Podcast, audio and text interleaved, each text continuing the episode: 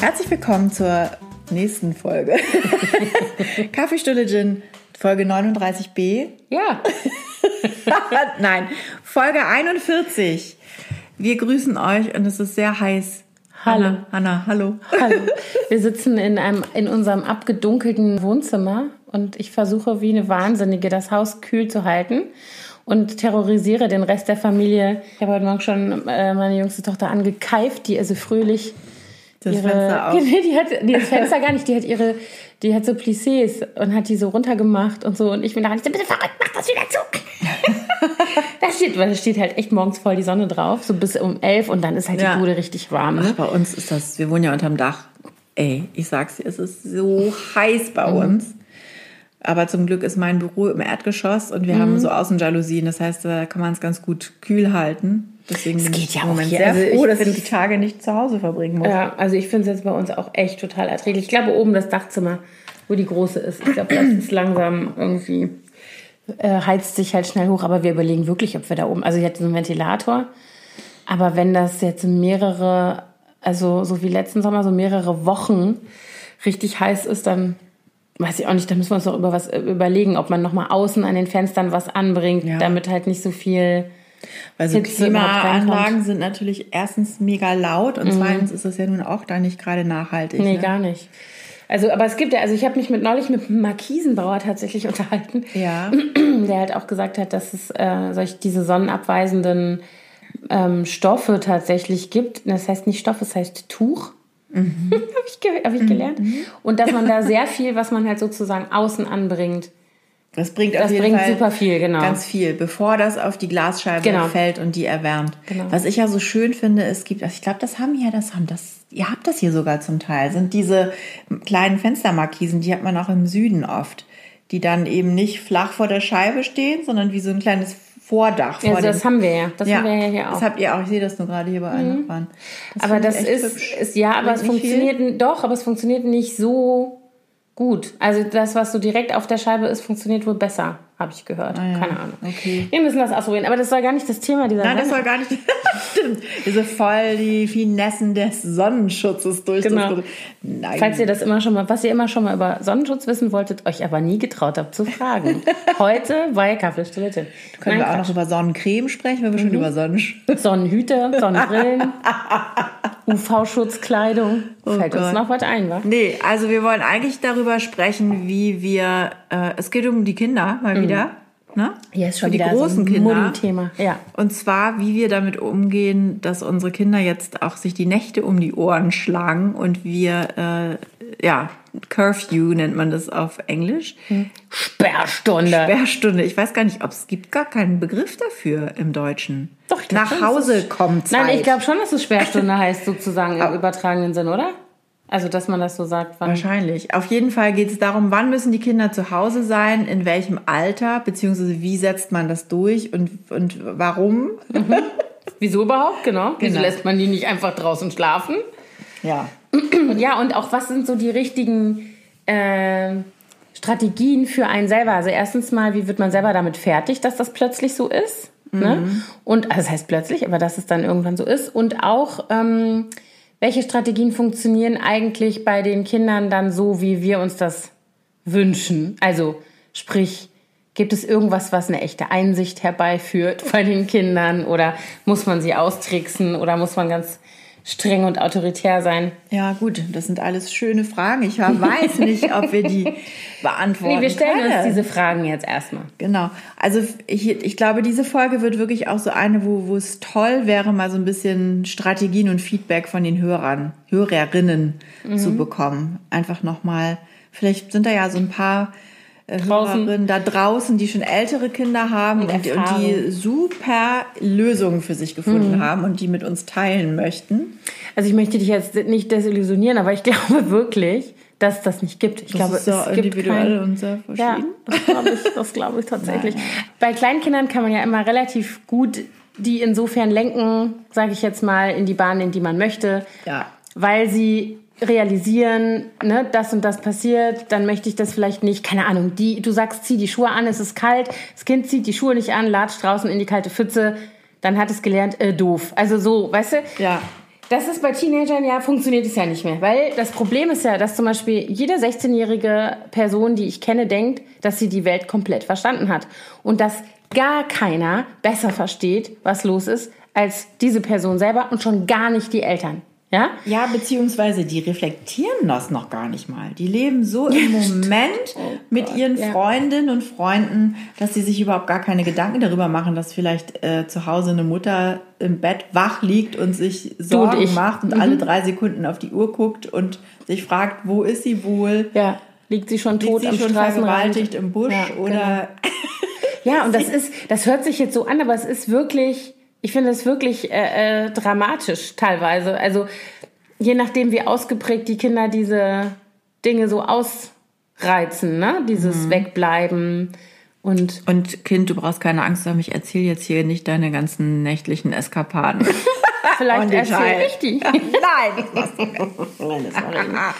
Nein, aber ich finde, das ist ja total, also ich glaube, alle Eltern, die ich kenne mit Kindern in dem Alter, teilen diese Sorgen. Und es ist auch ein Trugschluss zu denken, dass Eltern von Jungs diese Sorgen nicht haben. Nein, ne? Also ich habe also, auch von Jungsmüttern gehört, ja. die haben ja dann immer Schiss, dass die sich prügeln oder verhaftet werden, weil die ja. irgendeinen Blödsinn machen. Ja. Das ist jetzt bei Mädchen vielleicht nicht so ein Riesenthema. Kommt so drauf an. Aber gerade hier in Berlin gibt es ja zum Beispiel auch eine sehr ausgeprägte Sprayer-Szene. Mhm. Und äh, ich habe da kenne da mehrere mhm. Jungs, die schon mal mitgenommen wurden mhm. von den Ordnungshütern. Ja. Ich kenne das auch, also von, von Freundinnen und so, wo die Söhne halt auch ganz nette Jungs übrigens, ne? Keine irgendwie äh, kleinen Kriminellen auf dem Pfad in den Abgrund, Nein, sondern ganz, ganz normale, normale Kids. Nette. Die äh, aber auf solche Sachen kommen wie, keine Ahnung, die tunen sich irgendwelche Fahrräder, die sind dann nicht verkehrssicher, in Anführungsstrichen. Also, ne, die werden dann ständig von der Polizei angehalten, dann werden diese Räder aus dem Verkehr gezogen. Ach, echt? Ja, solche Sachen. Das hab ich noch nicht gehört. Dann die Leute, die natürlich immer noch, auch noch nach zwanzig Jahren, S- und U-Bahn surfen.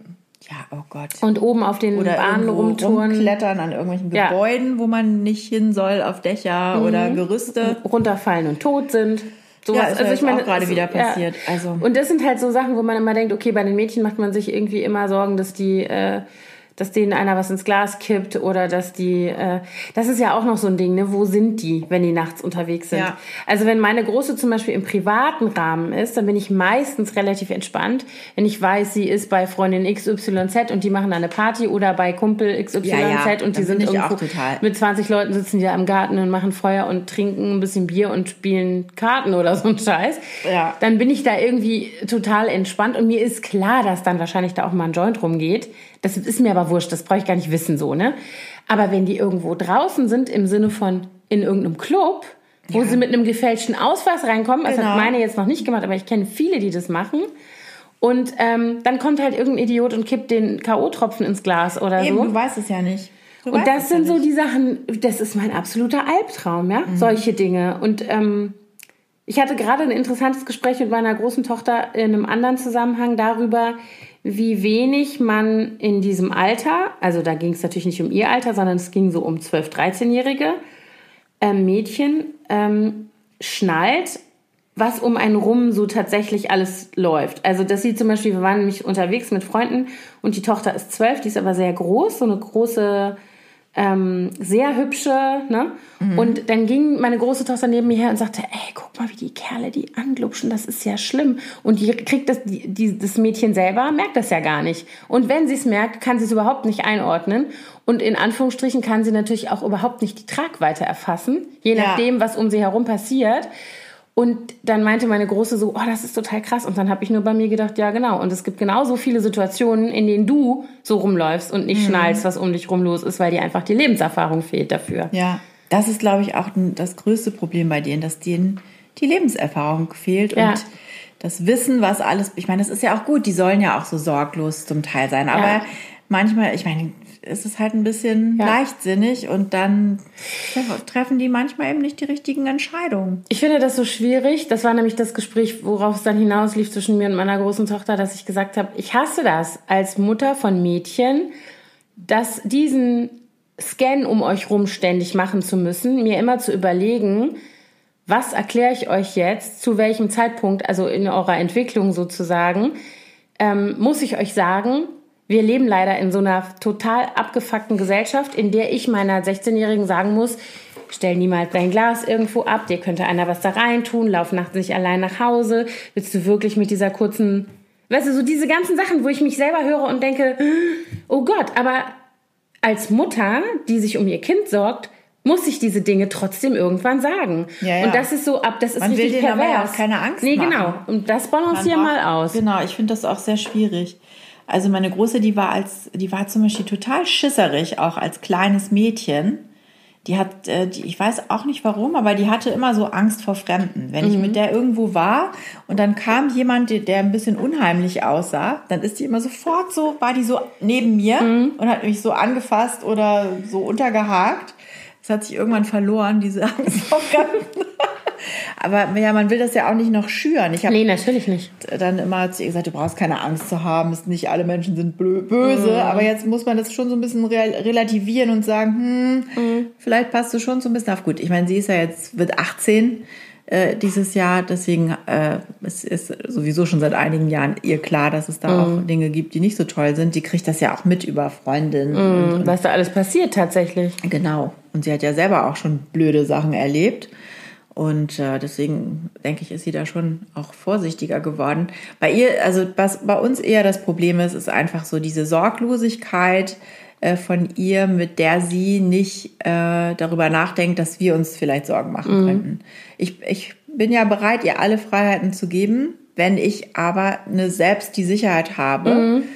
Und wir hatten jetzt nämlich gerade in den, in den vergangenen Tagen so die Situation, dass ich wirklich wach lag zu Hause, weil wir ihr keine Uhrzeit mitgegeben haben und ich davon ausgegangen war, weil Wochentag war, dass sie wahrscheinlich nicht so spät kommen würde. Und ihr Handy war kaputt. Sie hatte nur so ein altes Klapphandy noch von mhm. uns, so ein Tastenhandy. Also WhatsApp ging auch nicht. Ähm, nur S M S und anrufen. Aber du willst ja dann auch nicht immer hinterher telefonieren, nee, genau. mitten in der Nacht. Ja. ja. Ich habe dann zwar mal irgendwie eine S M S abgesetzt und gefragt, äh, wann kommst denn du so heute? Mhm. Einfach nur, es hätte mir schon echt gereicht, wenn sie geschrieben hätte, ich bleib heute noch ein bisschen länger draußen. Dann wäre ich schon entspannt gewesen, hätte ich gewusst, okay, ich muss jetzt sowieso noch nicht mit der rechnen. Mhm. Ich muss mir jetzt gerade keine Sorgen machen. Mhm. Aber ich hatte halt überhaupt gar keinen Anhaltspunkt. Mhm. Und dann kam sie um sechs Uhr morgens nach Hause und ich war... ich bis dahin war ich wirklich wach, ja. Also ich habe zwar ein bisschen mal so eingedöst, mm. aber ich habe dann immer wieder bin ich aufgewacht, habe auf die Uhr geguckt. Witzigerweise habe ich aus Versehen, ähm, als ich ihr dann eine Nachricht geschickt habe, einen äh, Freund von uns angerufen oh. auf FaceTime. Oh Gott. Ich habe das Handy so weggelegt und plötzlich, wenn du FaceTime machst, dann macht das ja so so ein ja. komisches Geräusch. Ja. Und ich so, hä, was ist denn jetzt? Dann gucke ich da drauf. Dann war das...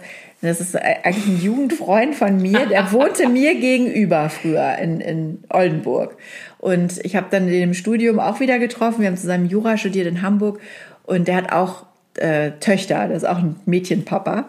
Und dann habe ich, oh Gott, oh Gott, scheiße, schnell auflegen. Und dann habe ich dem aber gestern noch geschrieben, gesagt, hey, tut mir total leid, ich hoffe, ich habe dich nicht geweckt.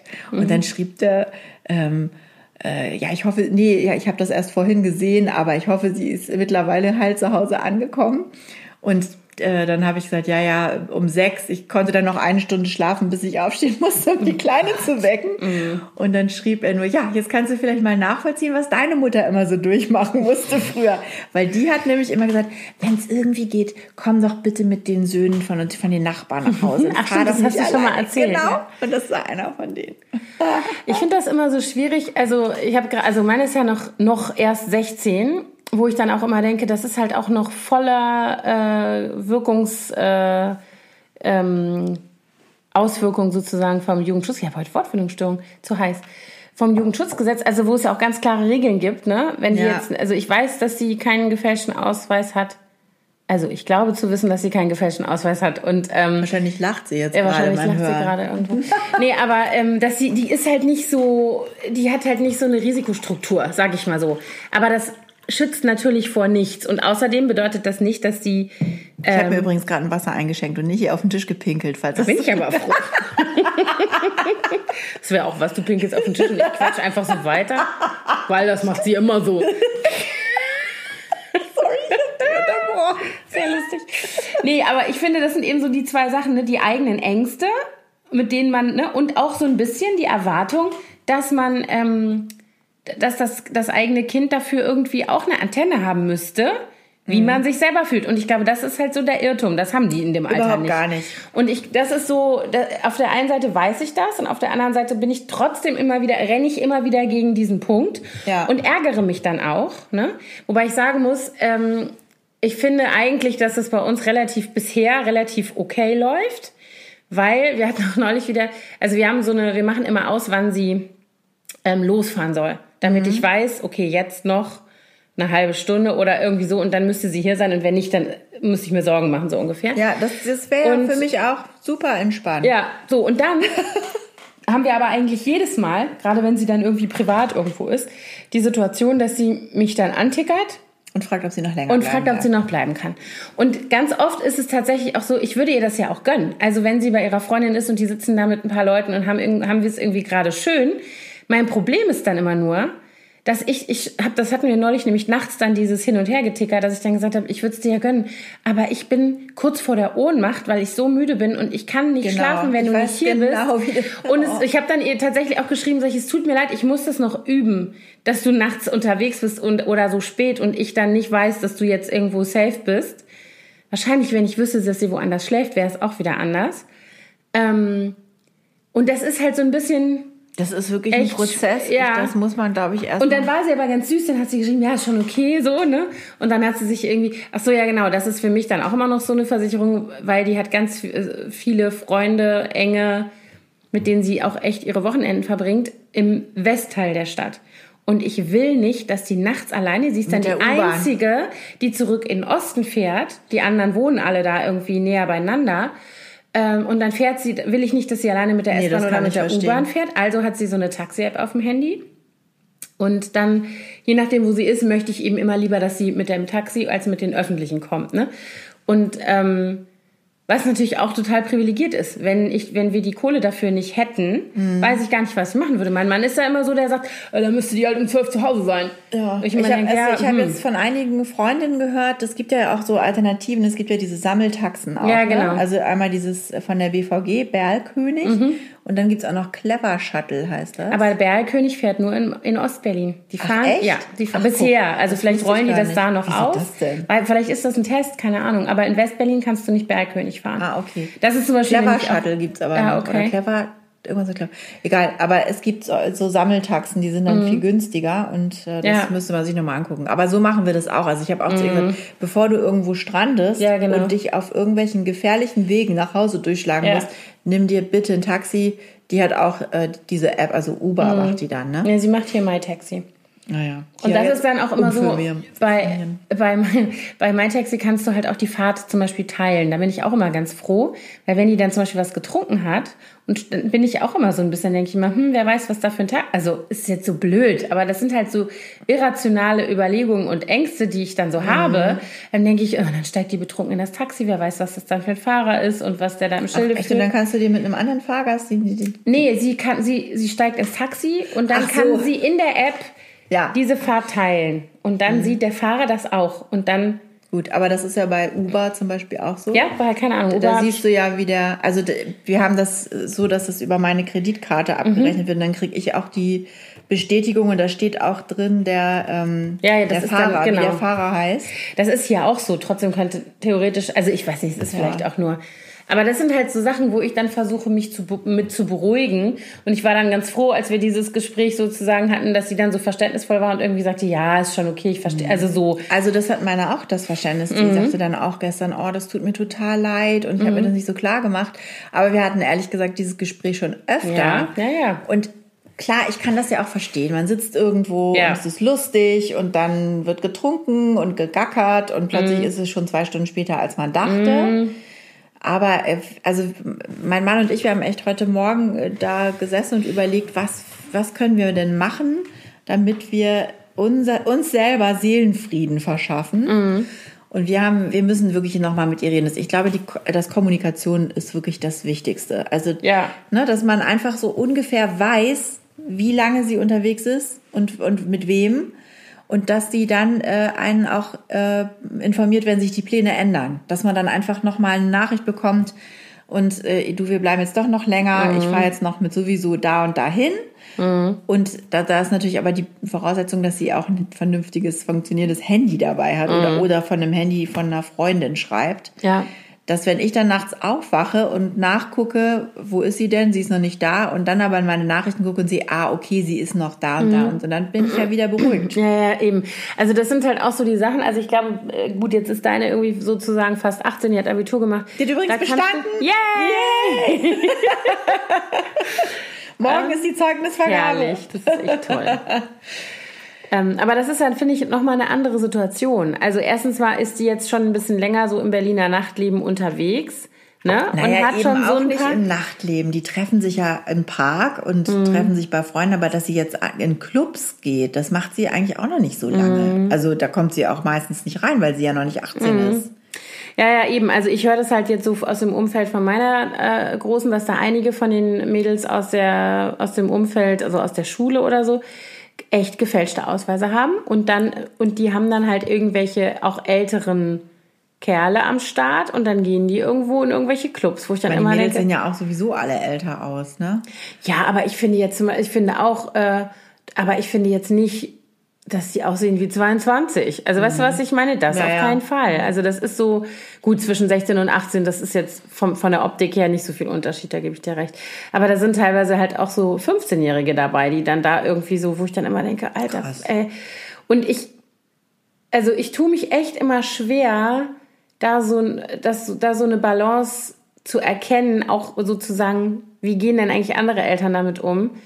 Zwischen, ähm, diesem, man lässt die so laufen, also man lässt die natürlich sich auch ausprobieren und selber irgendwie mal checken, wie ist das denn so, ne, und und auf der anderen und hofft, Seite hofft auf das Beste genau, nee, und auf der anderen Seite dann tatsächlich so diese Leute, die sagen, ach na ja, die sind jetzt groß, weißt du, wo ich mir immer dann denke, okay, dann geh doch mal um, um, um dreiundzwanzig Uhr irgendwas durch den Weinbergspark und guck mal, was die da so machen. Oder durch den Friedrichshain. Der Ballermann der Jugend. Der Ballermann der Jugend. Ja, wirklich. Ähm, und ich finde das wirklich, also ich will jetzt, ich meine, man wird natürlich, ich merke das an mir selber auch, dass man immer spießiger wird und so. Aber darum geht's mir gar nicht. Mir ist das doch egal. Natürlich sollen die sich auch betrinken. Natürlich knutschen die rum. Natürlich sollen, geht da irgendwie ein Joint rum. Aber tatsächlich du, aber das gehen ist ja, ja wenn es nur das wäre. Ich wollte also, gerade sagen, genau. Da gehen ja zum Beispiel im Weinbergspark noch ganz andere also, Sachen also, ab. Ich glaube, dass der Drogenkonsum bei den Mitte-Kids mhm. leider viel extremer ist, als wir Eltern uns das klar machen. Deswegen bin ich auch ein bisschen froh, dass meine immer schön in unsere beiden, äh, unsere Kinder gehen auch auf die auf zwei Schulen, die dafür bekannt sind, dass da ziemlich viele Drogen konsumiert werden, ne? Also mhm. beide. Und äh, das ist schon echt, das ist auch so eine Sache, die mir so Sorgen bereitet, mhm. dieses ganze Drogenthema. Vor allen Dingen ist da ja dann irgendwann so ein Punkt erreicht, wo du halt auch mit Kommunikation unter Umständen nicht mehr weiterkommst, ne? Also wenn ich so sehe, ich kenne halt auch tatsächlich einige Fälle, ähm, wo die Kinder so mit sechzehn, fünfzehn, sechzehn, das ist echt irgendwie ein heikles Alter. Wenn die dann mal älter sind und sind dann stabil, dann ist es nicht mehr so schlimm, dann passiert, es ist wirklich so. Aber diese vierzehnjährigen, die schon so dahin geiern, dass das die coolen Leute sind, die irgendwas ja. Cooles machen und richtig, die dazugehören halt, dass wollen. Dass die Gehirnentwicklung abgeschlossen Alter. Ist, ja. Und dann die fünfzehn-, sechzehnjährigen, die dann da irgendwie ähm, irgendwelchen vermeintlich coolen Typen hinterher geiern, die aber eigentlich nur ihre Pillen verticken wollen. Mhm. Äh, und wenn du dann nicht als, als Kind oder jugendlicher Mensch dann ein, ein gutes Sensorium hast, ob, was die tatsächlich von dir wollen, in Anführungsstrichen, ja, und, dann bist und, du halt ganz schnell in so einem und vor allen Dingen Umfeld. Auch, äh, und so stark bist, dann eventuell auch eben zu Nein widerstehen, zu ja. ne? Ja. Auch wenn alle anderen mitmachen. Das ist echt ein riesengroßes Thema und ich habe das auch wirklich unterschätzt, muss ich sagen, wie präsent das mhm. ist. Also das ist mir jetzt wirklich erst klar geworden, nachdem ein, ein Kind durch die Oberstufe durch ist und ich viele, viele Storys mhm. gehört habe, die mehrere Razzien an der Schule hatten. Mhm. Da wurden Kids aus dem Unterricht verhaftet und mitgenommen. Ach, das, das also der, gerade der, der ein Jahrgang ist da bekannt, der ist, glaube ich, ein oder zwei Jahrgänge unter meiner Großen, der Jahrgang. Da haben die dann auch äh, richtig, wirklich vier Jungs dann aus dem Unterricht abgeholt, verhaftet und Leibesvisitation und richtig schlimm. Mhm. Und ähm, das ist schon echt krass. Und im, was da im Weinbergspark abgeht, ist, ist echt ganz schön heftig. Und meine Kleine geht da jetzt auch schon hin, ne? Also mhm. die ganze Unterstufe geht da in den Freistunden oder nach Unterrichtsschluss hängt die da auch rum. Ist ja auch gut, dass ja auch oben ein großer mhm. Spielplatz. Aber das geht irgendwie alles so mhm. nahtlos ineinander über. Ja, das ist, ich finde das auch wirklich, also ich hatte neulich eine Situation, da war die Große, die haben eine Überraschungsparty gemacht für eine Freundin und waren bei irgendjemandem zu Hause und haben dann angefangen, Bierpong zu spielen und ich weiß nicht was. Und irgendwann wurde das, glaube ich, den Eltern zu bunt. Jedenfalls haben die die da irgendwann gegen Mitternacht rausgekegelt. Und dann... Ähm, meine Große, die war irgendwie so ein bisschen angekränkelt und ich glaube, die hatte auch schon ein bisschen getankt, ne? Weil die waren, haben sich, glaube ich, schon um halb sieben oder so getroffen. Ja, da hat man ja und haben dann da an, genau und haben dann da angefangen irgendwie zu, zu äh, keine Ahnung, noch zu backen oder irgendwas, ich weiß nicht. Auf jeden Fall hatten die ganz Zeit zu trinken schon vorher. Und dann rief sie mich an und sagte, oh, ich fühle mich nicht so gut, ich glaube, ich komme nach Hause. Die anderen gehen noch in den Weinbergspark. Und ich so, alles klar, kommst du sofort nach Hause? Nein, habe ich nicht gesagt. Aber ich habe mich dann hinterher mit ihr unterhalten und sie meinte dann so, ähm, da sind halt so Leute dabei, die sonst nie, eigentlich nie ausgehen. Und das mhm. ist nämlich dann natürlich genau, das sind genau die, die es dann halt auch nicht einschätzen können. Ne? Ja, ja, so. Die dann total abstürzen. Ja, ja, und die dann auch tatsächlich in Situationen laufen, die sie nicht verstehen. Die mhm. verstehen dann gar nicht, was da gerade vor ihren Augen passiert, möglicherweise, weißt du? Ja, was ja auch so krass ist, gerade wo du Bierpong sagst, Bierball spielen die ja, ne? Das ist ja dieses Saufspiel, was die wirklich alle spielen. Das mhm. ist so extrem. Die haben ja sogar die zwölften Jahrgänge von den ganzen äh, Schulen oder die ganzen Abschlussjahrgänge mhm. von den ganzen Schulen hier im Berliner äh, Innenbereich, die haben ja dann tatsächlich nach äh, Ende der Prüfung ein Bierballturnier im äh, Friedrichshain hier gemacht, wo dann alle kamen und gegeneinander mhm. angetreten sind. Ich weiß, es muss ziemliches Gelage gewesen sein, mhm. weil du musst ja eben Bier trinken, um teilzunehmen an diesem mhm. Wettstreit. Und wenn du sehr schnell sehr viel Bier trinkst, kannst du dir ja vorstellen, wie dann die Mannschaften danach so drauf waren. Echt krass. Ja, das hat irgendwie echt äh, Überhand genommen in den ja, letzten ein, zwei Jahren, oder? Mit total. Und die fangen auch immer früher damit an. Also wenn ich da mal durch den Park gehe, ich arbeite ja nicht weit davon entfernt, mhm. die fangen erstens am Tag immer früher damit an mhm. und auch altersmäßig immer früher damit mhm. an.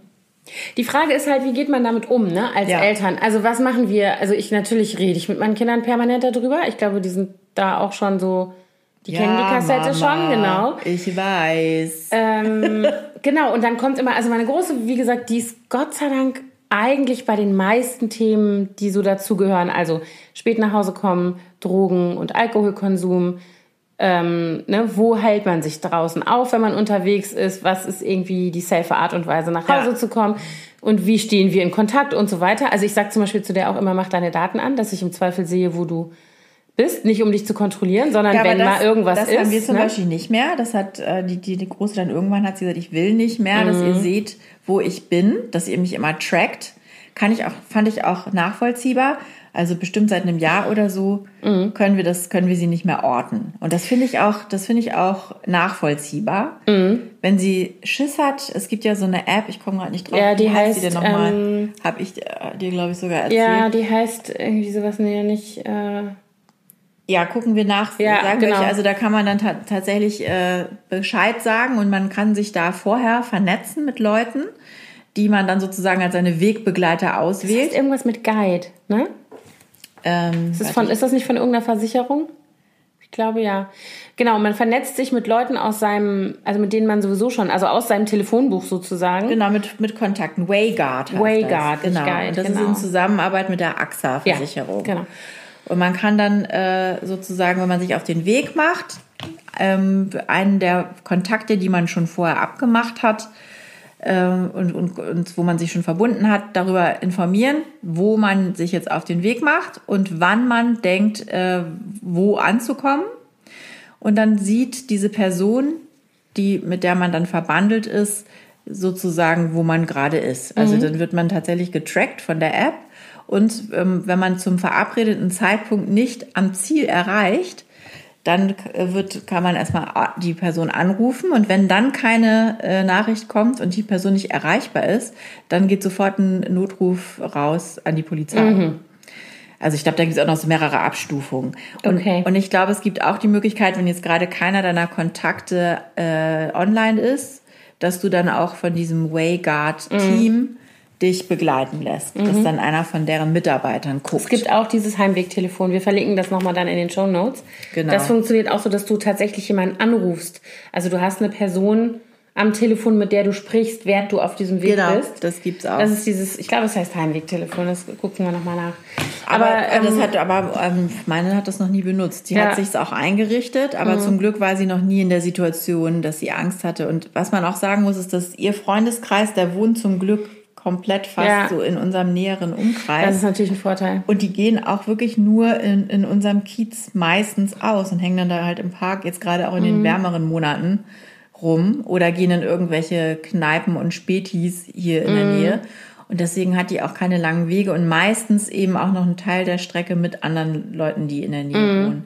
Ja, das ist natürlich ein Riesenvorteil, ne? dass ja, du das, nicht alleine unterwegs das bist. Das macht mir, und, und das ist eben auch eine sichere Nachbarschaft, ja. in der wir wohnen. Da mm. muss man auch keine Angst haben. Aber das sind halt genau, das wollte ich eben sagen, ähm, das sind halt so diese Dinge, die man irgendwie so, finde ich, für sich selber klären muss. Wie gehe ich damit um und wie kommuniziere ich darüber mit meinen Kindern? Und ich meine, mit meiner Großen habe ich irgendwie bisher zumindest insofern Glück, weil die eigentlich immer auch mit mir redet, ja. Mhm. Mein Sohn, der ist jetzt noch gar nicht in dem Alter, weil der mit seinen zwölf Jahren, der interessiert sich überhaupt noch nicht für irgendwie solche Dinge. Aber wenn der keinen Bock hat, dann redet der auch nicht mit mir. Also so, da bin ich mal, da weiß ich nicht, was ich dann für eine Strategie ja, das ist anwenden bei, muss. Könnte ich mir bei unserer Kleinen auch vorstellen, die ist nicht so mitteilsam wie unsere mhm. Große, dass da vielleicht auch weniger Informationen bei mir ankommen. Ja, und dass der sich, also bei meinem Sohn könnte ich mir halt zum Beispiel auch vorstellen, dass der sich bei bestimmten Dingen weigert, weißt du, mit mhm. mir darüber zu sprechen ja. oder dann genau dieses, ach Mama, ich habe das doch im Griff, ich weiß das doch alles und so. Die, die neigen ja auch zur absoluten Selbstüberschätzung. Ja, das ist ja, das ist halt das Alter. Mhm. So, ich habe die Welt verstanden und deswegen komme ich auch total klar. Und die machen auch manchmal so bescheuerte, die, die ziehen so merkwürdige Schlussfolgerungen. ja.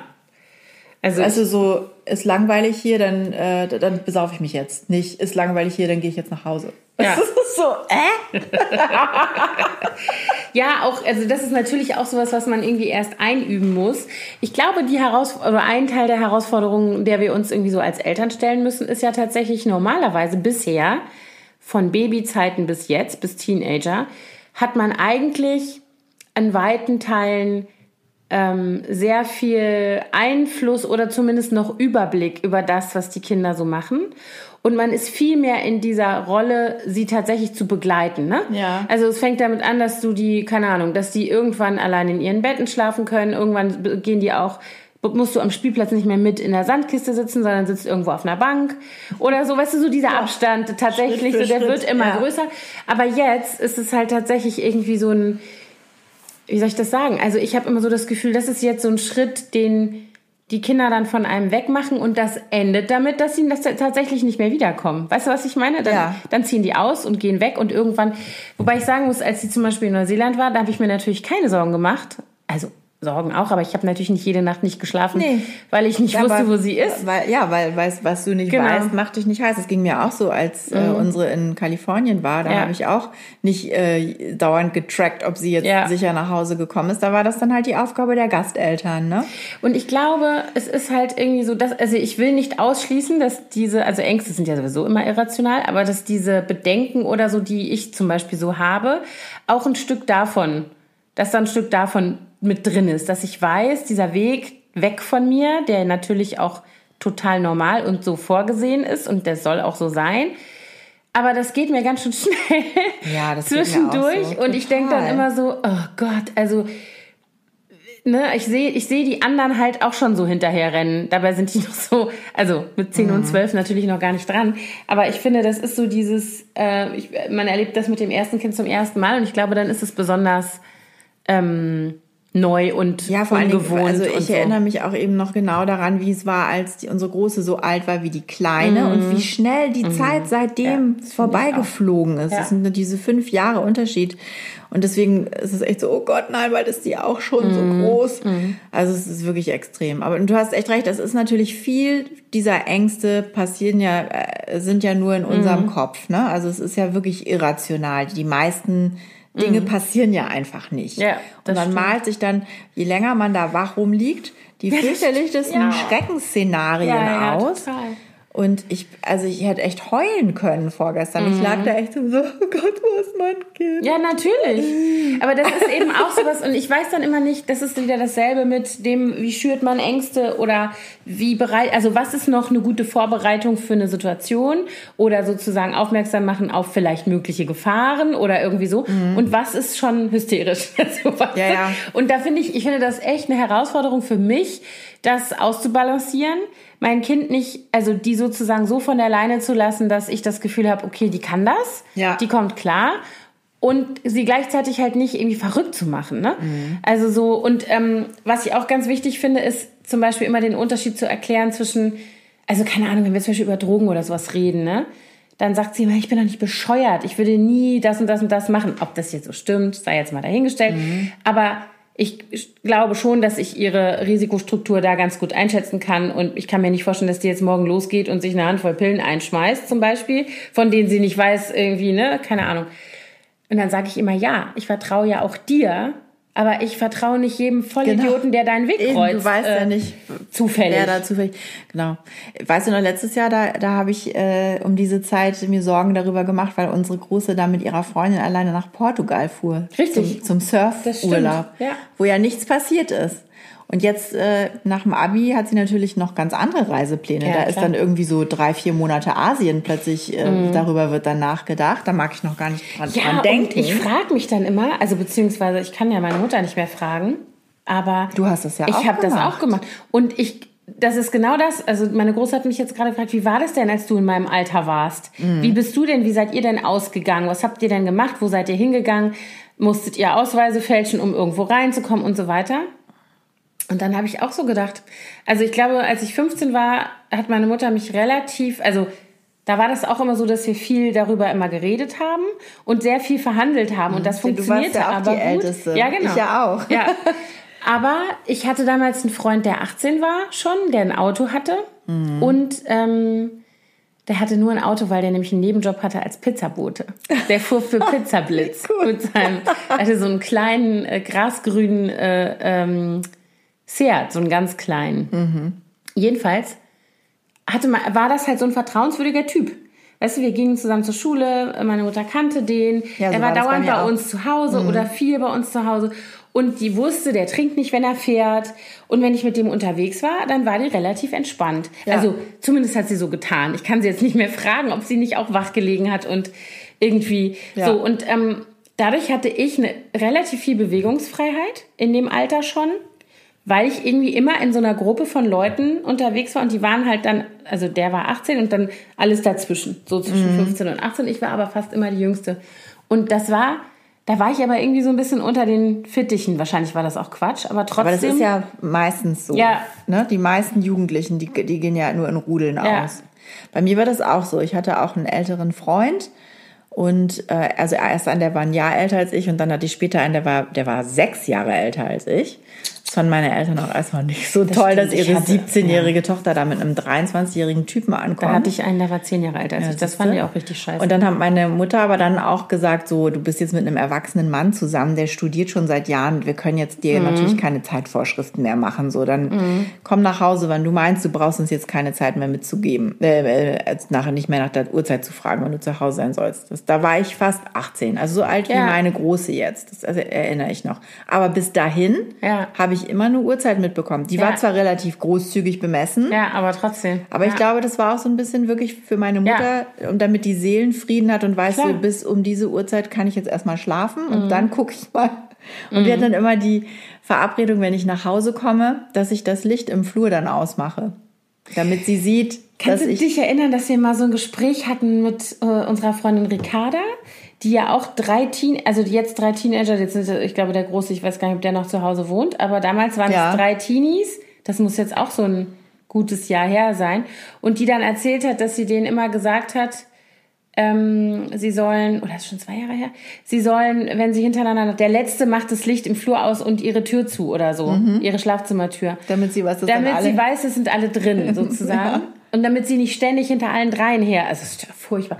Und dann hat sie aber erzählt, dann kamen, die wohnen in Köln, dann kamen die Nacht zum ersten Mai, wo ja Maibäume gestellt werden im Rheinland. Da haben wir auch schon mal drüber gesprochen, ja. über den Brauch. Und dann hat sie gesagt, das war so die Hölle. Erst, dann waren die erst irgendwie da, dann war wieder einer weg, dann kam wieder einer ins Bett und hat gesagt, wir gehen jetzt nochmal, wir stellen jetzt den Maibaum für, für den Freundin von dem Dingsbums. Dann sind die wieder gegangen, dann kamen die wieder, dann kamen die nochmal zurück und haben gesagt, wir gehen jetzt nochmal da und dahin, wir holen jetzt noch den und den ab und so. Und irgendwann hat sie gesagt, es reicht. Ich will es gar nicht euch. wissen. Genau, gute Nacht. Also so. Mir reicht es, wenn ihr morgen früh einfach alle genau. irgendwie in euren Betten liegt. Aber das ist natürlich auch, das ist natürlich auch ein Prozess. An der Stelle übrigens, liebe Grüße, Ricarda. Ja, von mir auch. Ja. Genau, das ist übrigens der Blog dreiundzwanzig Quadratmeter Stil. Könnt ihr euch genau. auch mal angucken.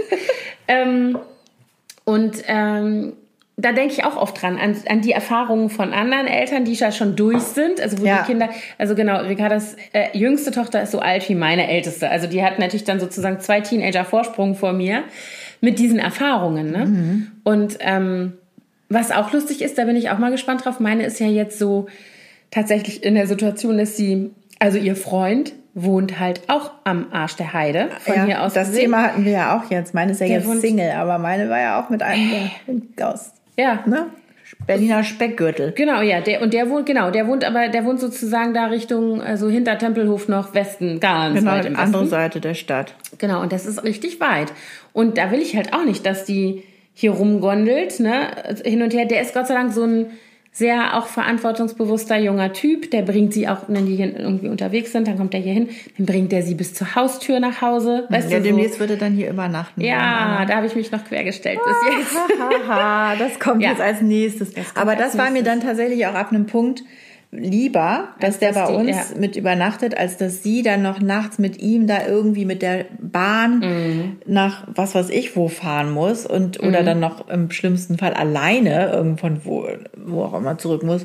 Deswegen haben wir das dann schon meistens ja. am Wochenende jedenfalls erlaubt, in der Woche nicht. Dafür haben sie mich auch immer gehasst, in der dass Woche ich gesagt habe, in der Woche keine nicht. Übernachtung. Ja. Warum denn nicht? Weil der ging in Berlin zur Schule. Ja. Und wohnte aber außerhalb und für ihn wäre der Weg von uns bis zu seiner Schule auch kürzer gewesen als von ja. sich nach Hause, äh, von, von sich zu Hause zur Schule, aber ich, da waren wir ziemlich gnadenlos. Nee, das weiß ich auch nicht, wie ich das machen würde. Aber äh, das, ja, aber das sind halt so die Sachen, ne? Was sind so die Faktoren drumherum? Also bei meiner Großen ist es halt, der Freund wohnt weit weg, die ganzen engen Freunde sind sehr verteilt. Also eine hat sie, die auch hier in Mitte ist, da sind die Eltern aber auch eher streng. Die darf irgendwie, die muss, glaube ich, tatsächlich um zwölf zu Hause sein. Also dann mhm. darf meine mehr, dann wird die natürlich nicht früher nach Hause gehen, nur damit sie mit ihrer Freundin fährt, sondern, ne, so. Das ja. sind lauter solche Sachen und dann ist es echt, äh, der, der Abstand ist zu den Geschwistern so groß. Also ich bin mal gespannt, wenn die zwei Kleinen soweit sind, die sind ja nur zwei Jahre auseinander, könnte ich mir halt auch vorstellen, dass die irgendwie... dass die so Überschneidungen haben im Freundeskreis. Ja, stimmt, die sind ja wirklich nicht so weit äh, Genau, die sind ja nur knapp zwei Jahre auseinander. Und ich meine, jetzt finden die das eine total verrückte Vorstellung, weil die Große hat das neulich gesagt und dann sagt mein Sohn so, hä, ich häng doch da nicht mit meiner kleinen Schwester ab. Voll so, uncool. Da habe ich nur gedacht, lass mal warten, ob du nicht die Freundin von deiner kleinen Schwester zum Beispiel dann total interessant findest plötzlich. Ich finde das auch so lustig jetzt bei meinen Mädels, die, da die ja auf der gleichen Schule sind, mhm. äh, sind auch viele kleine Geschwister von Freunden von der Großen mhm. in, in dem Dunstkreis von unserer Kleinen. Mhm. Wo, dann, wo, der, wo man dann die Familien schon kennt und jetzt ja. kommt die nächste Generation hinterher. Ja, jedenfalls, was ich auch so beobachtet habe, weil du gerade sagtest, die Eltern von der Freundin sind relativ streng, dass das oftmals total nach hinten losgeht. Mhm. Also da kenne ich mehrere Familien im Freundeskreis, die extrem streng waren mit den Kindern und denen sehr viele Vorschriften gemacht haben. Und die haben es dann, entweder sind die dann so richtig freigedreht und haben gesagt, so, ich lass mir gar nichts sagen. Mhm. Oder die machen es dann halt heimlich, aber dann auch richtig krass. Mhm. Und dann weißt du nicht, was los ist, wenn was passiert. Ne? Das ist genau. eben dann irgendwie so. Aber ich muss auch ganz ehrlich sagen, ich finde diesen goldenen Mittelweg zu finden super schwer. Weil ja. ich finde auf der anderen Seite, und das sehe ich zum Beispiel bei uns an der Schule und im Umfeld, ich sehe mehr Eltern, die ihre Kinder einfach laufen zu, lassen. Zu lange Leine. Ganz Oder gar krass, keine gar Leine. Gar keine Leine. Und ja. ähm, äh, im negativen Sinne. Und das grenzt schon an, ist mir doch egal, was ihr jetzt macht. Ich bin jetzt auf einem Yoga-Retreat in L A, das ist jetzt ein bisschen übertrieben, aber solche Leute gibt es. Ich kenne solche Menschen von Weitem. Ja. Ähm, und diese Kinder stürzen auch ab. Also da habe ich immer das Gefühl, die haben überhaupt gar keinen Halt und die machen dann, also ne, also nicht alle, ich will das jetzt auch genau, nicht so als man, pauschal. Eigentlich ist so der, der Mittelweg, ja, man findet den mal. Das, aber das ist wirklich das eine ist Gratwanderung, echt, ja. und ich weil finde ja auch es echt jedes schwer. Kind anders ist. Ja. Und du kannst eben auch nur dein Kind so ein bisschen leiten, wie du gerade schon sagtest. Mhm. Und du weißt nicht, was dann noch von außen alles für Faktoren dazu kommen, mhm. die du nicht steuern kannst. Naja, und du kannst auch, also ich meine, ich bin jetzt bei meiner Großen an so einem Punkt, die ist jetzt mit diesem Jungen zusammen und ist ganz happy, aber, ähm, und der scheint mir so, ich kenne ihn jetzt noch nicht so gut, ne? Aber der scheint mir irgendwie so ganz äh, solide zu sein, weiß man aber ja nicht, ne? Jetzt stell dir vor, irgendwie ein, eins von den Mädchen gerät an irgendeinen, ja, der Pillen vertickt vor der Schule. Kann ja alles sein, kann alles passieren. Die laufen hier rum. Ja, ja. Ne? Und äh, dann übrigens ist der, soll hier einer Tee verticken, in einem, der in einem schwarzen Smart unterwegs ist. Habe ich gehört. Ehrlich? Ja, das ist irgendwie das Ticker-Autos. Wissen wohl alle Mitte-Kids. Ach du Scheiße. Mhm. Also, schwarzer Smart-Fahrer. Direkt anzeigen, alle weg. Nein, aber ich finde das, ich find das, das wirklich... Ich finde das wirklich schwierig, weil du kannst bei deinen eigenen Kindern eigentlich... nicht beeinflussen, also bei überhaupt gar keinen Kindern beeinflussen, von was die in dem Alter angezogen sind. Ne? Mhm. Also, und selbst wenn du denkst, dass du das weißt von deinen Kindern, was machst du dann? Ja? Also, weil wenn das eine Kind scheut vor diesen Sachen zurück und würde das nicht ausprobieren und würde sich eher irgendwie versuchen, in irgendeinem so sichereren Umfeld zu bewegen, und das andere Kind rennt genau drauf zu, weil es das genau das total spannend super finde spannend und cool. findet. Und beide haben es nicht im Griff, by the way. Ne? Also das muss man ja auch nochmal sagen. Also diese Idee, dass die so rumlaufen und denken, ihnen kann nichts passieren. Das ja, auch ich habe heute Morgen mit einer Freundin telefoniert, die fuhr zur Arbeit und hatte mich auf ihrer Freisprechanlage, und plötzlich äh, sagt die, ey, war sie am Einparken schon bei, ihrem, ja. bei ihrer Firma, wo sie arbeitet, und sagte, ey, Teenager sind schlimmer als Dreijährige. Sag ich, wie meinst du das denn? Sagt sie, ja, Dreijährige, denen hast du gerade beigebracht, wenn ein Auto kommt, bleibst du stehen, dann bleiben die stehen und die haben im Zweifel vielleicht auch irgendwie Respekt. Aber Teenager denken ja, dass ihnen nichts passiert. Die sind ja irgendwie so, sagt sie, die latschen mir hier durch die Parklücke, während ich zurücksetze. Was sagen die? Was, also die merken das gar nicht. Sie meinte, die sind nicht angeschlossen. Und ich glaube, das trifft es sehr gut. Ja, die sind einfach in vielen Sachen nicht angeschlossen. Die sind, ja, ein bisschen geistig behindert. Ja, die sind auf jeden Fall nicht... Also ich will das jetzt gar nicht für alle Themen so sagen. Die interessieren sich ja auch oft für tolle Themen und engagieren sich und machen und tun. Ja, aber so in diesem... Aber Ursache und Wirkung ist so... Hä? Ja, das stimmt. Oh, ja. ja, aber das ist ja zum Glück... Äh, also bei unserer Großen, würde ich sagen, ist diese Phase fast abgeschlossen. Manchmal, da denke ich auch so... Also, sag mal, knips mhm. mal dein Gehirn an. mhm. Aber ähm, das ist schon echt extrem, was die, was die wuppen müssen. Und mhm, ich meine, wenn du dir überlegst, wie schnell die auch wachsen in der Zeit. Wir waren jetzt im Februar zuletzt bei meinen Schwiegereltern mhm. und meine Schwiegermutter malt immer einen Strich an die Wand. Mhm. Und äh, wir waren jetzt letztes Wochenende wieder da, also vier Monate später, nee, fünf Monate später, äh, Quatsch, äh, drei Monate später. Und die ist fünf Zentimeter gewachsen in der Zeit. Was, die große? Die kleine. Ach so, ich dachte jetzt gerade... Nee, die große ist nicht, die ist gar nicht mehr gewachsen. Ich glaube, die ist fertig. Mhm. Die wächst nicht mehr. Aber die kleine mhm. ist fünf Zentimeter ja, gewachsen. Ja, weißt du, was da los ist. Das ist also, ne, innerlich und überhaupt. Also, mhm. unfassbar. Da kannst du, kann man schon mal ein bisschen bekloppt sein. Mhm. und, und irgendwie übernächtigt. Ja. ja, ich weiß nicht. Also, das sind halt auch alles so diese, ne, womit die alles so umgehen. Ich meine, mit sechzehn, toi, toi, toi, wahrscheinlich ist das eben, natürlich ist es auch bei jedem Kind was äh, irgendwie verschieden, aber dann denke ich immer so, wir hatten schon schlimmere Zeiten. Also jetzt schlimmer in Anführungsstrichen, nicht wegen nachts aufbleiben oder solchen Sachen. Ähm, oder ich komme betrunken nach Hause und brüll das Porzellan an oder so.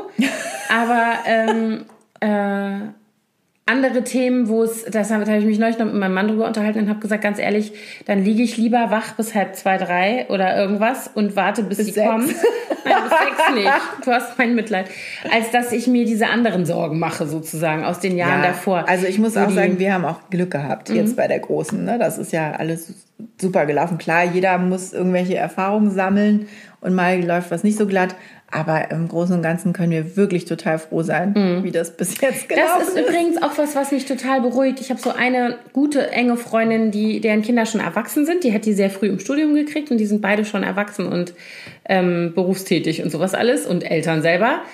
Und dieses Mädchen war eine Katastrophe mit fünfzehn. Ich kann mich daran erinnern, da waren meine, unsere Kinder, also in diesem Freundinnenkreis, halt noch klein, ja. Kita-Kinder. Und die war so fünfzehn, sechzehn und drehte total frei, auch hier in Berlin-Mitte, mit ähm, äh, Club äh, irgendwie Gehoppe, mit älteren Kerlen, also fünfzehn Jahre ältere Männer, die dann da plötzlich bei denen am Frühstückstisch saßen, mit, schön, keine Ahnung, mit Schuleschwänzen, mit in den, äh, mit äh, total Absacken in der Schule, mit Lügerei, mit allem, alles, was du als Eltern fürchtest. Und die ist so toll jetzt. Weißt du, so, die hat sich wieder eingekriegt, die hat Abitur gemacht, die hat ein gutes Abitur gemacht, die hat studiert, die hat, weißt du, so, ich sehe die immer und heutzutage. Ist jetzt selber Mutter. Ist selber Mutter. Und ich gucke mir die immer an und denke, ach Gott sei Dank. Selbst wenn es mal nicht so gut ist, genau, kann man noch Hoffnung haben, ja, dass am Ende ich, alles gut genau, wird. Genau, und ich muss wirklich sagen, ich habe damals unwissend mit meinen sehr, sehr kleinen Kindern dann noch immer diese Freundin angeguckt und habe gedacht, die ist verrückt. Kann die mal, wieso erlaubt die das? Also irgendwelche Dinge, ne? Ja, ja. Dass da irgendwelche Kerle übernachtet haben unter der Woche, dass dieses Kind irgendwie nächtelang nicht nach Hause kam, dass da sonst was alles lief.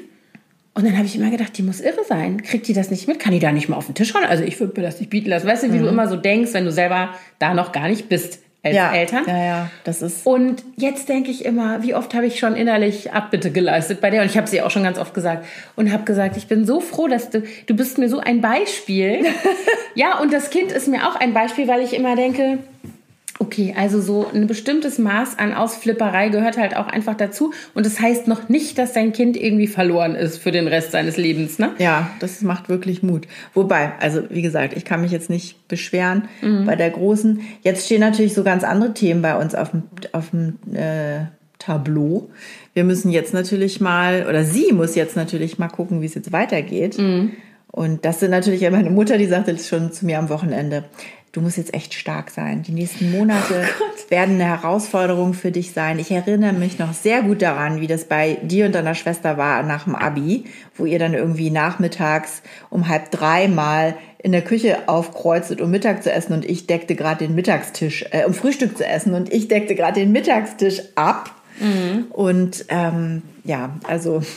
Ja, das stimmt. Das sind natürlich so... Ähm Das ist dann wieder was ganz anderes. Oder auch dieses, wenn du sagst, sie möchte gerne irgendwie ein paar Monate durch Asien reisen. Mhm. Ich höre jetzt gerade von natürlich von ähm, allen Leuten, deren Kinder jetzt gerade Abitur machen, die alle solche oder viele solche Pläne haben. Ja. Alleine durch Australien, Work and Travel in Neuseeland, genau, und so. Gut, sie ist ja noch nicht volljährig, deswegen kann sie das jetzt sowieso erstmal noch nicht machen. Mhm. Die muss jetzt erstmal Kohle verdienen. Ja. Dafür und ja, aber das sind so Sachen, ne, wo ich dann denke, okay, und wie haben unsere Eltern das ausgehalten? Ne? Da gab es keine Handys, es gab kein Internet. Ich kann mhm. mich erinnern, ich war mit dem Rucksack in Indonesien unterwegs neunzehnhundertsechsundneunzig und hatte dann einen Bänderriss, weil ich gestürzt war. Ach ja, die Story. Genau. Oh Gott, oh Gott, oh und musste Gott. per P R-Gespräch meinen Vater anrufen und sagen, eh, Folgendes ist passiert. Und so. Was soll ich nun machen? Was soll ich jetzt machen? Und der dann zu mir gesagt hat, äh, ja, entweder du gehst jetzt ins Krankenhaus, dann gibsen die dich ein und du kommst zurück. Das war irgendwie an Tag drei unserer Reise oder so Scheiße. passiert. Oder du legst jetzt den Fuß hoch und kühlst. Also man muss dazu sagen, mein Vater ist Mediziner. Das war also eine Ferndiagnose, die er gestellt hat und hat gesagt, du legst den Fuß hoch und kühlst das mal ein bisschen. Weil es war zwar super dick, aber nicht sehr schmerzhaft. Sodass er gesagt hat, das wächst auch so wieder zusammen, je nachdem, was da ist. Schön. Und so habe ich das dann gemacht. Hast du ein paar Bücher dabei? Setz dich in den Fuß. Genau. Oh Gott. Und dann sind die anderen ohne mich auf dem Vulkan getreckt in, äh, auf Bali. Und ich saß da und habe aufs Meer geguckt mit dem Fuß hoch und ein Eispaket da drauf. Mhm. Aber klar, die mussten es dann halt auch aushalten, ne? Tausende von Kilometern weit weg, ohne zu wissen. Und wir haben uns über gar nicht gemeldet. Ja, also ja. Nee, das war, glaube ich, der einzige Anruf. Wir sind auch, also mein Mann und ich, wir sind ja schon sehr lange zusammen. Dieses Jahr fünfundzwanzig Jahre. Deswegen haben wir auch einige mhm. Asienreisen zusammen gemacht. Und da haben wir dann immer, wir sind meistens über Weihnachten dann gefahren. Mhm. Oder, oder nee, kurz nach Weihnachten los und dann über Silvester. Und dann haben wir immer Silvester angerufen, weil mein Opa Silvester Geburtstag hat. Da haben wir dann einmal in der ganzen Zeit angerufen und ein paar Mal haben wir auch einen Fax geschickt. Das, also, das ging irgendwie ganz Stimmt, gut, das haben wir dass auch man gemacht. Dann so einen handschriftlichen Brief ge- gefaxt hat einfach. Mhm. Und wir hatten nämlich auch in Indien ein Motorrad, also einen Vespa-Unfall mit richtig mit offenen Beinwunden. Und das wird's auch haben. Das war auch echt schön. Aber wir haben es auch überstanden. Ja, gut, dass deine Eltern das dann nicht wussten in dem Moment. Ja, nee, das haben wir denen auch erst dann erzählt, genau. als wir zurückkamen. Aber das sind genau solche Sachen, wo ich dann immer ähm, denke, klar, das ging natürlich früher auch alles. Und wie hart muss das denn, oder wahrscheinlich war es gar nicht so hart, wahrscheinlich war es genauso hart wie jetzt. Vielleicht war es dann sogar leichter, wenn die nichts gehört haben, dann wussten die, keine Nachricht ist eine gute Nachricht wahrscheinlich. Mhm. Weiß ich nicht. Und heutzutage also, denkt man ja immer, dass sie sich melden müssen. Ja, wobei als als unsere Große in Kalifornien war, hat die sich auch nur bei uns gemeldet, wenn sie nicht gut drauf war. Mhm. Also dann so Jammeranrufe kriegten mhm. wir dann so, alles ist scheiße und die sind alle doof. Aber wenn sie sich nicht gemeldet hat, dann ging es ja eigentlich immer super. Das ist bei meiner auch so. Witzig, deswegen, ne? Bin ich bei der auch immer, das stimmt schon. Also wenn die jetzt so irgendwie wirklich unterwegs ist und ich höre gar nichts, keine Ahnung, letztes Jahr Klassenreise aus in Rom oder so, dann denke ich mir immer so, alles klar, dann läuft der gut, dann ja. bin ich nicht gefragt, gerade umso besser. Mhm. Das war in Neuseeland natürlich eigentlich auch so, ne, dass ich wusste. Also was ist das Fazit ist für uns jetzt mhm. hier? Also ich glaube, das eine ist, ich würde das für mich so zusammenfassen, man muss in Beziehung bleiben mit seinen Kindern, ja. man muss im Gespräch bleiben mit seinen Kindern, man muss auch, und ich glaube, das ist was, was aus Elternsicht, finde ich, gerade heutzutage, wo alle immer so bedürfnisorientiert sind, man muss auch seine eigenen Bedürfnisse als Eltern genau. im Blick haben das und sich fragen, was man aushalten kann. Mhm. Also und wie man funktionieren kann. Genau. Nur. Also weil ich denke das so oft, wenn ich solche, es gibt ja da so sehr, ähm, wie soll ich mal sagen, sehr äh, ausführliche Kinderbedürfnisorientierte Berichte. Genau, also die, das ist ja so ein Trend im Internet, da haben wir ja schon mal drüber gesprochen in unserer Folge Strenge Eltern, dass ähm, äh, ich das teilweise echt schwierig finde. Und ich finde es unter dem Aspekt auch schwierig, nicht weil ich Bedürfnisorientierung und äh, so bezüglich meiner Kinder nicht richtig und so finde, im Gegenteil. Aber ich finde, es muss eben immer klar sein, was man selber überhaupt leisten kann. Genau. Ne? Und was man auch aushält emotional. Ja. Also nicht nur von den von der Energie, sondern, sondern äh, eben auch äh, psychisch und emotional. Und das, ähm, ja, also das auszubalancieren, das ist, glaube ich, die Aufgabe. Dieses Loslassen können, also lernen. Ja. Und das muss man ja ich von glaub, beiden Seiten lernen. Da können wir beide doch auch noch ein bisschen lernen. Ja. Müssen wir. Ja. Ich ja nicht Fall. Anders. Und es ist wirklich wahr, das ist witzig, dass man sich dann so von diesen Sorgen frei machen kann, wenn die Kinder ganz weg sind. Mhm. Wenn die auf einem anderen Kontinent sind, dann so, okay, gut, ja. jetzt tschüss. Oder in, ja, genau. noch nicht mal, als sie in, in Portugal war, wusste ich ja jetzt auch nicht jeden Abend, wann sie ja. nach Hause kommt und ja, wie ja, sie genau. nach Hause kommt. Aber da war das dann okay. Also es ist, ist auch irgendwie, ich muss auch sagen, das, das ist vielleicht auch nochmal immer die Frage. Also ich bin ja, wir sind ja hier nun wirklich mitten in der Großstadt und ich finde schon, abgesehen davon, dass die Zeiten andere sind als zu der Zeit, als wir in dem Alter waren, aber ich finde schon, dass es ein großer Unterschied ist, ob du so krass urban aufwächst, wo es so alles gibt, also an Möglichkeiten, aber eben auch an Gefahren, sage ich jetzt mal ganz pauschal, mhm. als wenn du irgendwo in einer Kleinstadt bist oder auf dem Dorf. Nicht, dass die da nicht saufen und kiffen, das ist mir klar, oder dass da nicht auch Übergriffe passieren und mhm. diese ganzen Dinge. Und bei uns zum Beispiel früher, ähm, weil ich auch so äh, in so einer kleineren Stadt aufgewachsen bin und am Stadtrand gewohnt habe, war immer das Thema, das war also, es gab schlechten öffentlichen Nahverkehr. Autofahren betrunken. Autofahren betrunken, das war, oder Motorrad, das war mhm. immer das, das, die größte Gefahr, als ich in dem Alter war. Oder eine der größten, glaube ich, Ängste meiner Eltern. Aber ähm, ich finde schon, dass dieses Aufwachsen in der Großstadt allen Beteiligten sehr viel abfordert. Also den Kindern zu lernen, wie sie sich in ja. dieser Stadt bewegen. Ich meine, das können sie natürlich schon, aber aus Kindersicht, also wie sie sich jetzt als so halbwegs erwachsene Menschen in dieser Stadt bewegen, auch nach zweiundzwanzig Uhr. Und für uns Eltern, wie wir sozusagen lernen, in dem Kontext einer Großstadt da loszulassen, ohne verrückt zu spielen. Ja.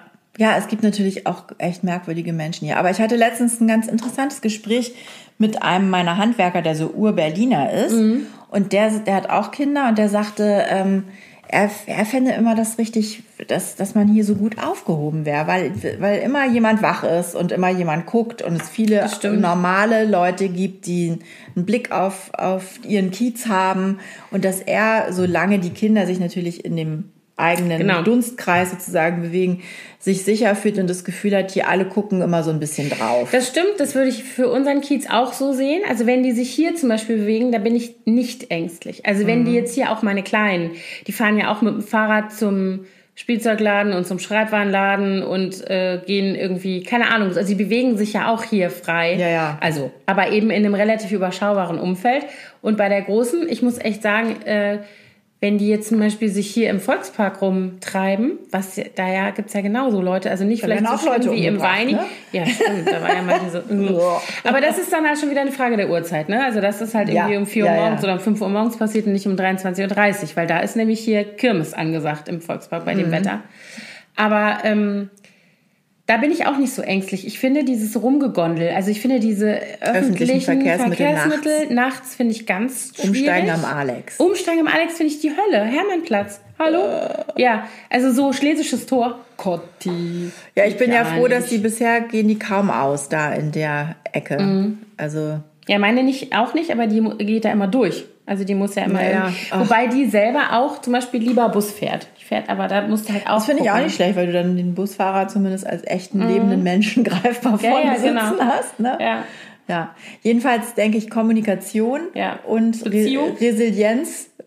Resilienz auch bei den Eltern. Auch für die Eltern. Ganz genau. Ja, und so ein bisschen auch dieses, also das sehe ich bei meiner Großen auch, die, wir reden viel miteinander, das war schon immer so. Das mhm. hat aber natürlich was mit ihrer Persönlichkeitsstruktur zu tun, wie gesagt, so ist sie halt. Ähm, und ich stelle interessanterweise fest, dass sie äh, mir sogar mehr erzählt, je weniger ich frage. Mhm. Ob, also so dieses, dass sie von selber kommt und mir Sachen erzählt und dann kriege ich irgendwie so Rand- und Hintergrundinformationen nebenher, also so ohne, dass ich jetzt irgendwie nachfragen muss, wo warst du denn, wer war denn da, was hat der denn gesagt, ja. hat der was getrunken, der waren da auch unsere Eltern. Witzig, ja, das stimmt so, total. Ähm, das wäre, ist jetzt für mich so eine, ich sag jetzt mal, das ist gar keine Strategie, ich bin wirklich auch einfach so oft, dass ich sage, ich kann jetzt nicht, geh weg, erzähl mir jetzt nicht noch was, ich kann jetzt nicht mehr aufnehmen. So. Die Momente kriege ich auch, wo man denkt, oh so, jetzt setze ich mich hier schön gemütlich hin und entspann mich mal raus. Und dann kommt das Kind und fängt an zu quatschen. Oh, stell dir mal vor. Und, ja, genau. so, oh. und dann hat der gesagt und hat die gesagt und ich so, was, wer? Ja, genau. Und dann man denkt, ach Mensch, eigentlich ist es super, dass mir das alles erzählt, aber eigentlich, hm. ich muss ja, ich habe ich hab dich so oft zitiert, ich weiß gar nicht, ob du es auch im Blog gesagt hast oder ob du es nur zu uns, zu mir gesagt hast, dass du letztens zu deinen Kindern gesagt hast, du bist keine Servicemaschine. Mhm. Und ich muss das, ich zitiere dich jetzt ständig. Ich sage das ganz oft. Im Moment, ich wurde immer so eingespannt zum Lernen von, von, den, von, hier, von der Kleinen. Immer so, kannst du dich nochmal abfragen? Und ich, erklärst du mir nochmal den Aufbau der Erzähler? Und immer so, äh, ich habe meine Schulzeit schon ja, abgeschlossen genau. eigentlich. Ja. ja, das stimmt. Das sage ich allerdings bei meinen Kindern. Ja, wenn die einen so einspannen, aber mhm. für alle möglichen Sachen. Für alles. Ja. Und dann, wenn sie fertig sind mit Lernen, haben sie Hunger. Und dann müssen sie ja. gerne nochmal äh, irgendwas genäht haben. Oder, äh, ich zitiere dich ja übrigens auch immer, wenn ich sage, für wen hast du das dahingestellt? Wenn die ihre Sachen nicht direkt ja. in den Geschirrspüler, sondern daneben stellen. Wie schön. Ja. Schön, dass Guck wir uns mal. gegenseitig solche tollen Dass wir uns hier für, eine, für einen Support beibringen. Im Alltag sind. Ach, Wahnsinn. Ach, Anna. Ja. So, ich glaube, wir müssen jetzt mal aufhören. Ja. Wie spät ist denn das eigentlich? Uh, ja, wir müssen mal aufhören. Ja. Stündchen haben wir schon. Ja, auf jeden Fall sind wir, bei, wie ihr hört, bei diesem Thema äh, noch gar nicht irgendwie... Also überhaupt nicht expertenmäßig unterwegs und freuen uns über, wie macht ihr das eigentlich mit euren Kindern? Über Tipps, über Anregungen, Erfahrungsberichte. Haut raus. Genau. Erzählt uns, wie ihr das alles managt und wie ihr genau. damit lebt. Eigentlich könnte man auch mal so die lustigsten Anekdoten sammeln, ne? So anonym. Also jetzt nicht ja, du und ich, andere also Menschen. Kinder machen ja auch nichts Schlimmes. Nein, die haben auch keine gefälschten Ausweise und nehmen keine mehr Drogen. Schon gesagt, als ich eigentlich wollte. Aber gut, das ist auch schwierig. Naja, also, vielen Dank fürs Zuhören. Ja. Tschüss. Macht eure Daten an, direkt eure Kinder. Nein.